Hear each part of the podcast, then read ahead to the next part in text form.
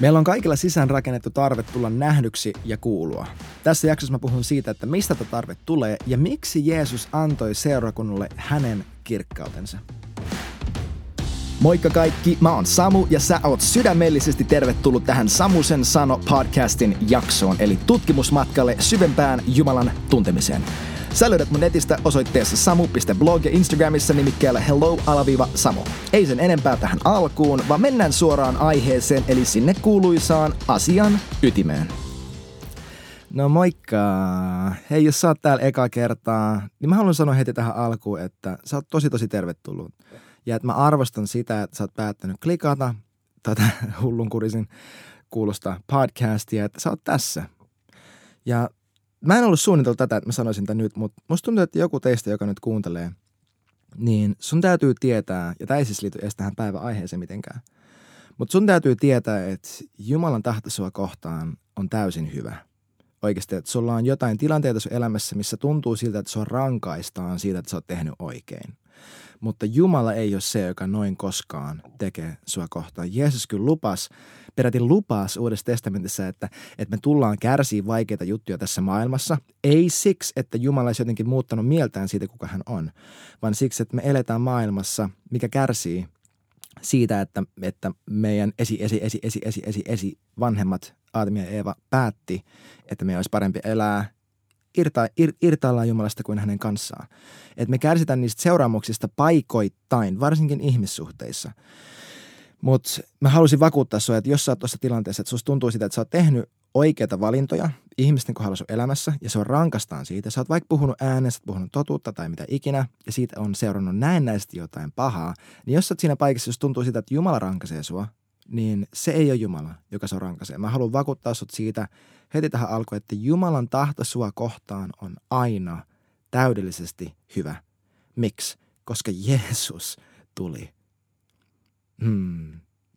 Tämä on vähän hassu. Mulla ei ole käynyt aiemmin tämän podcastin kanssa silleen, että mä klikkaisin tuota äänitysnappia ja sitten yhtäkkiä mulla tulee tolleen ää, tiedon sana tai rohkaisun sana tai miksi ikinä tuota kutsuu profetia. Ja, ja että mä sanoisin sen näin. Mulla ei aiemmin käynyt tolleen, mutta mä luotan, että toi oli jollekin, joka tulee kuuntelemaan tämän. Se, sille henkilölle, joka on nimenomaan valinnut tehdä oikeita juttuja, mitkä on ollut haastavia ja sitten ne ihmissuhteet tai on tullut konfliktitilanteita ja tuntuu sitä, että sua rankastaa. Mutta että Jumala suojelee sua. Hmm. Itse asiassa toi oli jännä. Okei. Okay. Mä en tiedä, onko se ennen, onko ennen toiminut tuollaisissa niin kuin tiedonsanoissa ja muissa tuollaisissa – mutta mä voisin tähän vähän alkuun avata, että silloin kun mä avasin suunin tai mulla tuli tuo tunne, että hei, älä sano Samu vielä, älä Samu vielä sano sitä juttua, mitä sä luulit, että sä sanot tähän alkuun. Itse asiassa mä haluan, että sä puhut tälle ja tälle henkilölle. Sitten mä sanoin, että hei, tämä ei kuulu tähän aiheeseen välttämättä, koska mä luulen, että mä puhun vain siitä, että Jumala on hyvä. Ja sitten vasta pyhänkin heitti mulle sen, että, että se liittyy nimenomaan ihmissuhteisiin. Että jo hassu, että meni tälleen, koska tänään mä haluan puhua sulle aiheesta, mikä – mikä on mulla tosi, tosi, tosi, tosi lähellä mun sydäntä. Tosi lähellä. Ja se on juttu, mistä mä oon, mistä mä oon niin suuvahdoten, miltei, ähm, mi, miltei niin kuin suuvahdoten, voisi sanoa, että raivonnut mun Instassa monta kuukautta. Tämä on juttu, mikä on palannut mun sydämellä. Ja se on ihmissuhteet. Se on syvät syvät ihmissuhteet, missä me tullaan täysin nähdyksi sellaisena kuin me oikeasti ollaan. Me koetaan syvää, luita myöten tuntuvaa yhteyttä meidän ympärillä oleviin ihmisiin ja kaikki, että mitä se vaatii, miltä se näyttää, että me päästään elämään silleen, sellaisella tavalla – No ehkä sä mietit, että hei no Samu, et, et, mä oon täysin tyytyväinen. Mä oon vähän tällainen erakkotyyppi. Mä oon vähän introvertti. Ei, sä et oo. Se ei ole totuus susta. Kukaan meistä ei ole suunniteltu elämään erillään ihmisistä. Jopa tiede, sekulaaritiede todistaa sen, että ihmisellä on sisään rakennettu tarve tulla nähdyksi ja kuulluksi. Se näkyy jokaisessa vastasyntyneessä vauvassa – ja mä lupaan, että se on näkynyt sussa ennen kuin maailma on opettanut sulle sitä kautta tai tätä kautta, että se on itse asiassa parempi, että sä et avaa suuta ja puhu ääneen. Se on itse asiassa parempi, jos sä vaan hoidat tämän jutun itse, kuin sekaantuisit ja aiheuttaisit jotenkin draamaa. Se on itse asiassa parempi, hei, että älä pyydä apua, koska sä näytät raskaalta. Tai se olisi itse asiassa parempi, jos sä vaan hoitaisit tuon jutun yksin, koska se on nopeampaa ja se on tehokkaampaa, että sä saat sen jutun tehtyä, kuin se, että sä tekisit sen jonkun kanssa yhdessä. Mä lupaan, että joka jokainen teistä, joka nyt pu- kuuntelee tätä, sut on luotu, sut on luotu, Jumala itse on tehnyt susta sellaisen olemuksen, sellaisen luomuksen, joka kaipaa tulla syvällä, niin oikeasti tuntuvalla tavalla nähdyksi. Miksi? I'm glad, I'm so glad you asked. Se on siksi, että Jumala, tiedätkö, ennen kuin hän loi mitään, kuka Jumala oli? Hän oli isä, hän oli poika ja hän oli pyhä henki. Jumala oli yhteisö. Tiedätkö, hän oli perhe ja yhteisö jo ennen kuin hän teki mitään. Että Jumala on aina ollut isä. Se on vaan se, kuka hän on. Tällä hetkellä, kun mä äänetän tätä, niin meillä on syntymässä mun toinen lapsi ihan niin hetkenä minä hyvänsä. No ei nyt hetkenä minä hyvänsä, muuten mä olisin synnärillä. Mutta minä päivänä hyvänsä. Ja, ähm, ja kun joku kysyi multa, mun läheinen kaveri kysyi multa vähän aikaa sitten, että miltä se tuntuu, että teille tulee toinen lapsi. Niin mä sanoin sille, että tiedätkö, musta tuntuu siltä, että mä nyt vähän paremmin luulen, että mä ymmärrän, miksi Jumala loi ihmisen. Nimittäin, koska mä oon kasvanut mun identiteetissä siinä, että mä oon isä – Mä oon isä mun omalle pojalle. Mä rakastan olla isä. Mä rakastan kaikkea, mitä siihen liittyy. Niin helpot kuin haastavatkin jutut. Ja myös niin kuin mun hengellisille ja henkisille lapsille. Eli ihmiset, jotka on lähellä mua, ketkä hakee multa tukea, ne hakee multa elämänneuvoa ja, ja jopa elämän suuntaa ja. Ne katsoo musta, ne hakee musta esimerkkiä ja tälleen. Varsinkin jengi, jotka, jotka mua vanhempia. Eikö siis nuorempia? I'm speaking prophetically, I see. Niin – niin nyt kun mä oon kasvanut mun identiteetissä isänä, niin se tuntuu siltä, että tämä toinen lapsi, se on niin luonnollinen juttu, mikä tapahtuu, että tiedätkö, mä en edes voi kuvitella mitään muuta. Mä en voi kuvitella mitään muuta tapaa, miten mun elämä menisi tästä eteenpäin, kuin se, että meille tulee toinen lapsi. Because that's just what you do. When you're father, you father. Et siis tiedätkö, että silloin kun sä oot isä, niin sä oot isä. Ja sä et voi olla isä, ellei sulla lapsia. Mm, paitsi jos sä oot Jumala, mutta Jumalallakin on poika. Ainut, ainut ähm, äh, miten nyt sanoo, mikä se on, firstborn. Hyvä, sä tiedät mitä mä tarkoitan. Niin tiedätkö, että et toi, toi vaan on meissä kaikissa. Kos siksi, koska se on Jumalassa ja sut on luotu Jumalan kuvaksi. Sä et ole mikään kehittynyt apina se ei ole totta. Jos sä oisit kehittynyt apina, niin sä, sun elämän alentuisi samalle tasolle kuin muun elämä, niin kuin eläinkunnan. Sun elämän tarkoitus olisi muulla kuin lopun elä, niin kuin eläinkunnan. Eli juo, syö, koska huomenna me kuollaan. Se perustuisi vaan siihen, että, että sä saisit itsellesi olot mahdollisimman mukavaksi ja nautittua elämästä mahdollisimman paljon muiden kustannuksella, koska ethän sä tarvii muita ja sä tarvit muita vaan silloin, kun sä voit hyväksi käyttää muita ajaksees sun omaa juttua eteenpäin. Mutta tiedätkö, toi kuulostaa niin hullulta ja niin, niin saatanallisen niin kuin, ää, muita halveksuvalta ajatukselta – että eihän kukaan meistä haluaisi identifioida ton kanssa. Että itse asiassa joo, mun elämän tarkoitus on menestyä hinnalla millä hyvänsä, maksoisi kenen tahansa muun ihmisen hyvinvointia ja niin kuin nä- näke, näetyksi tulemisen tunnetta tai identiteettiä tai mitä ikinä tai jopa heidän elämäänsä. Minä haluan olla vahvin. Koska hei, evoluution mukaan vahvin selviää, mutta hei, se ei ole se, kuka sä oot, koska sä oot luotu Jumalan kuvaksi ja kolmiyhteinen, vai voisiko sanoa kolmiyksiinen Jumala, niin kuin mä aiemmassa jaksossa puhunut. Hän on perhe. Ja sä et voi paeta sitä, että sut on luotu kokemaan syvää yhteyttä ihmisiin sun ympärillä. Okei? Okay?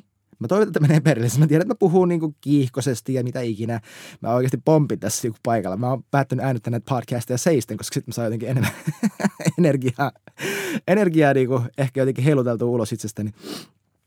Mutta mä haluan, että sä saat tästä kiinni, koska tämä on muuttanut mun elämän. Tiedätkö, mä elin ennen sellaisessa paikassa mun uskoelämässä, missä mä näin, että pyhä henki toimi paljon. Mä näin, että kaikki pyhähengen lahjat, ne oli aktiivia mun elämässä. Mä näin, että ihmeitä ja merkkejä seurasi. Vitsi, kun mä elin Lontoissa, mietit tätä. Mulla ei ollut ketään mun ympärillä, joka edes käveli niin yliluonnollisessa elämän, elämäntyylissä päivittäin aktiivisesti. Ja mä siellä itse yksin juoksin pitkin kyliä jahtaamassa tyyliin muslimeja, joilla oli kyynärsauvat ja parantamassa niitä. Ja ne parani tiedätkö? Että mä olin tollainen tyyppi. Mä olin ihan täys Jeesus ja mä näin, että pyhä henki toimi yliluonnollisesti, mutta mä tajusin tosi hiljattain, tai mä, mä sanoitin tälle jopa, jopa ihan viime, about viisi päivää sitten tästä, kun mä tätä äänetän.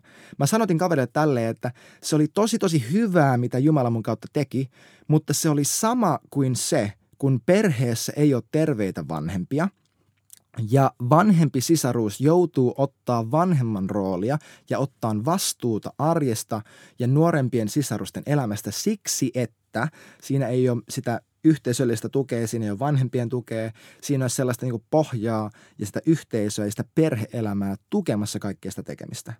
Ja tiedätkö, pastorina mä oon monta kertaa, liian monta kertaa ollut siinä asemassa, missä mä oon niin kuin sieluhoidollisessa tilanteesta tällaisten ihmisten kanssa ja usein, siis tosi tosi monta kertaa, mä voisin sanoa, että kymmeniä kertoja, mä oon saanut ihmiselle tiedon sana siitä, että hei, musta tuntuu, että pyhähenki haluaa, että sä lopetat kantamasta vastuuta sellaisessa tilanteessa, missä se ei ole sun vastuu.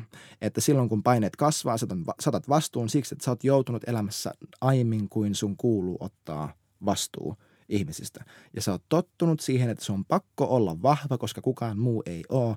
Ja pyhä henki sanoo sulle tänään, että sun ei tarvi olla vahva, koska hän on vahva. Nämä on juttuja, mitä hän on puhunut mun kautta niin kuin kymmenille ja kymmenille ihmisille. Mä oon nähnyt silloin, kun heti kun kyyneltä, tiedätkö, alkaa valua, että okei, tässä oli jotain, tämä meni perille. Miksi mä höpötän tästä kaikesta? Tämä on se, että tiedätkö, me, me, me ihmisinä, me ollaan opittu tietynlaisia elämäntapoja ja maneereja. Meillä on, meitä on opetettu meidän omien, oman kasvatukseen, minkä ikinä kautta ähm, meitä, meidät on uskoteltu, oli se sitten tahallaan tai ei, useimmiten ei tahallaan, siihen, että tietyllä, tietynlaisella käyttäytymisellä ihmisten ympärillä me saadaan asiat menemään jotenkin paremmin. Me saadaan asiat menemään meille itsellemme jotenkin paremmin. Tiedätkö, me ollaan opittu suojelemaan itseämme – maailmalta meidän ympärillä. Me, me ollaan opittu pärjäämään. Tiedätkö, kun ongelma on se, että meidän monen, monelle meistä, ei kaikille, ja mä toivon, että tämä ei toistu esimerkiksi mun omien lasten elämässä, mutta monille meistä meidän kasvatus ei ole perustunut siihen faktaan, että Jeesus sovitti meidät ristillä takaisin yhteyteen – isän kanssa. Jumala on meidän isä. Hän ei laske tai niin kuin pidä meidän syntejä meitä vastaan. Ja hän on täydellisesti sijoittanut meidät sellaisen aseman, missä me saadaan tuoda sitä kaikkea hyvää meidän fyysiseen, fyysisiin olosuhteisiin, mikä hänessä on. Minkä hän on meille antanut. Niinpä moni meistä meidät on kasvatettu, jos ei, ei se jumalallisen ajattelun tavan mukaan, missä kaikki on hyvin siksi, että hän on hyvä, vaan sen pohjalla, että itse asiassa tämä maailma on aika paha ja täällä pitää pärjätä. Ja tämän myötä me ollaan ajauduttu ihmiskuntana tosi pitkälti meidän alkuperäisen tarkoituksen, eli tämän syvän yhteyden vastakohtaan. Eli tämä asia, joka on mun mielestä meidän nykyyhteiskunnan yksi isoimmista ongelmista heti Jeesuksen puutteen jälkeen, ja tämä on sen seuraamus, mutta se on individualismi. Se on se, että me nähdään itsemme ja meidän elämämme jotenkin se, väärällä tavalla yksilöllisinä, niin kuin yksilöllisenä kokemuksena. Okei, mä haluan sanoa tähän väliin, että totta kai sä oot täysin uniikki, sä oot kauniisti luotu, sä oot luotu, et, et, ei ole ketään, joka on luotu niin kuin sä. Jos olisi joku muu, sä olisit tarpeeton. Siispä sun ei kannata yrittää kilpailla että siitä, että olisit joku muu, koska sitten toinen teistä on tarpeeton. Sä oot luotu täysin uniikilla tavalla. Ei ole ketään koskaan ollut, eikä koskaan tule olemaan ketään, joka on just niin kuin sä. Oli sulla kaksonen tai ei, ei ole mitään väliä. Sä oot uniikki ja sä oot kauniisti luotu. Mutta se kauneus irrallaan kaikista muista on turhaa. Se on täysin turhaa, koska hei, arvaappa mitä, me ei tuotu mitään tähän maailmaan. Ja me ei viedä tästä maailmasta mitään mukanamme. Eiks niin?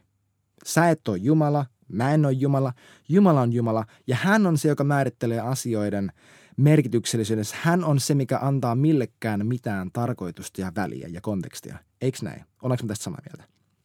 Siispä, jos sä Irlan eristäydyt kaikista muista – ja sanotaan, että se olisi vaikka senkin nimissä, että sä pyrit tekemään hyviä asioita, sä, sä elät hyvää kristillistä elämää, mutta sulla on sen keskiössä tällainen individualistinen ajattelu, että tämä on mun jumalasuhde, tämä on mun rukouselämä, tämä on mun talous, nämä on mun lahjat, tämä on mun työpaikka, tämä on mun perhe.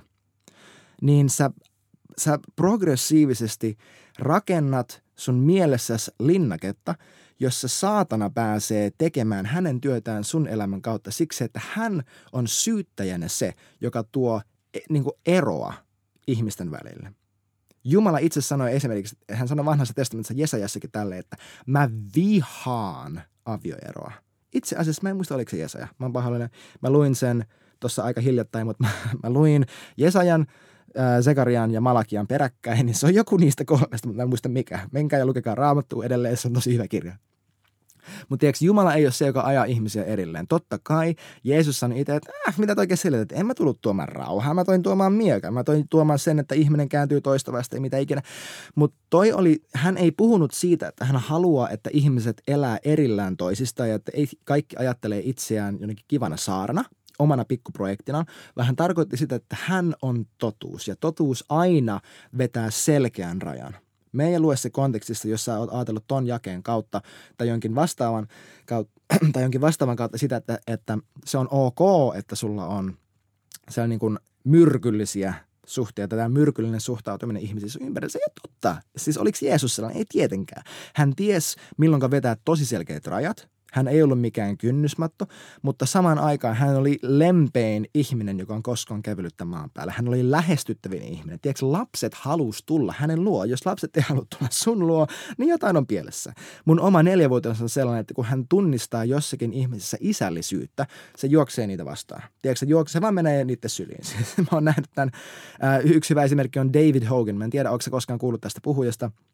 David on lähetyssaarnaaja, joka on Meksikossa heidän lähetysjärjestön kautta ne on perustaneet tuhansia ja tuhansia ja tuhansia seurakuntia Meksikossa. Hän on nähnyt eh, about 30 ihmistä henkilökohtaisesti, herättänyt noin 30, 30 ihmistä kuolleista. Ne on nähneet tuhansia ja tuhansia ja tuhansia ihmisiä paranevan. Tämä tyyppi paastoa about seitsemän kuukautta vuodesta.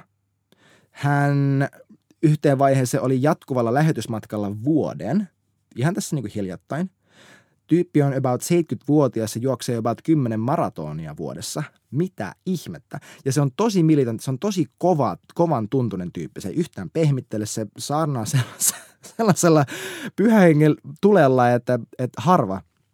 Siis oikeasti puhuu niin, että tukka heiluu. Mutta että tämäkin tyyppi, joka on tosi silleen, se, se näyttää vähän samalta kuin mä, että sillä on niin kuin, tiedätkö, tosi lyhyt tukka, pitkä parta, aika niin kuin kiihkoiset silmät ja muut. Ja tiedätkö, toivo vaan juoksee sen, sen syliin. Se vaan menee silleen, että aah, ota mut sykkyä. Koska se tunnistaa silloin, kun joku kantaa isällisyyttä, kun joku kantaa Jumalan sydäntä. Ihan sama, miltä se näyttää ulospäin, näennäisesti ulkonäkö tai mitä ikinä, mutta hän vaan tunnistaa. Meidät on kaikki tarkoitettu ole ihmisiä, kenen, kenen luo ihmiset haluaa tulla. Jos kukaan ei halua olla sun kanssa, niin sitten mä kyseenalaistaisin sen, että näytätkö sä oikeasti Jeesukselta? Oh-oh. Koska Jeesus oli, hän oli syntisten ystävä. Kaikki noi uskonnollisetkin tyypit hengässä ympärillä, vaikka se kutsui niitä käärmeiksi ja saatanan lapsiksi ja vaikka mitä ikinä. Tiedätkö, ne silti seurasi sitä ympäriinsä?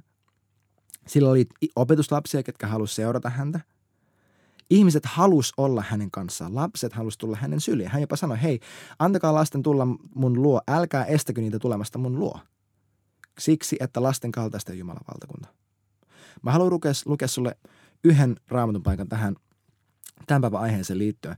Ja se on Johanneksen kirje 13, jakeesta 34 ja 35. Se menee tälleen. Jeesus puhuu. Mä annan teille uuden käskyn.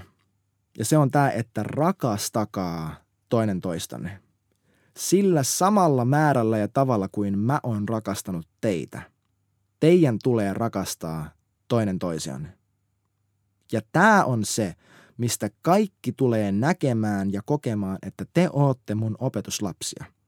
Se, että teillä on yliluonnollinen jumalallinen rakkaus teidän keskellä. Huu boy. Tämä on Jeesukselta aika radikaali statementti, koska hän sanoi, että tämä on se juttu, mistä teidät nähdään mun opetuslapsiksi. Okei, Markus 16 Jeesus sanoi, että nämä ihmeet seuraa heitä, ketkä uskoo, mutta Jeesus tässä sanoi, että tästä näkee, että sä oot mun opetuslapsi. että sä et vaan usko Jeesukseen, sä et vaan tee niitä juttuja, mitä hän san, niin kuin, niin kuin, ää, palvelijanomaisesti tottele hänen käskyjään, vaan se, että sä aktiivisesti seuraat häntä. Ja se on tämä, että samalla tavalla kuin Jumala on sua rakastanut, sä rakastat ihmisiä sun ympärillä.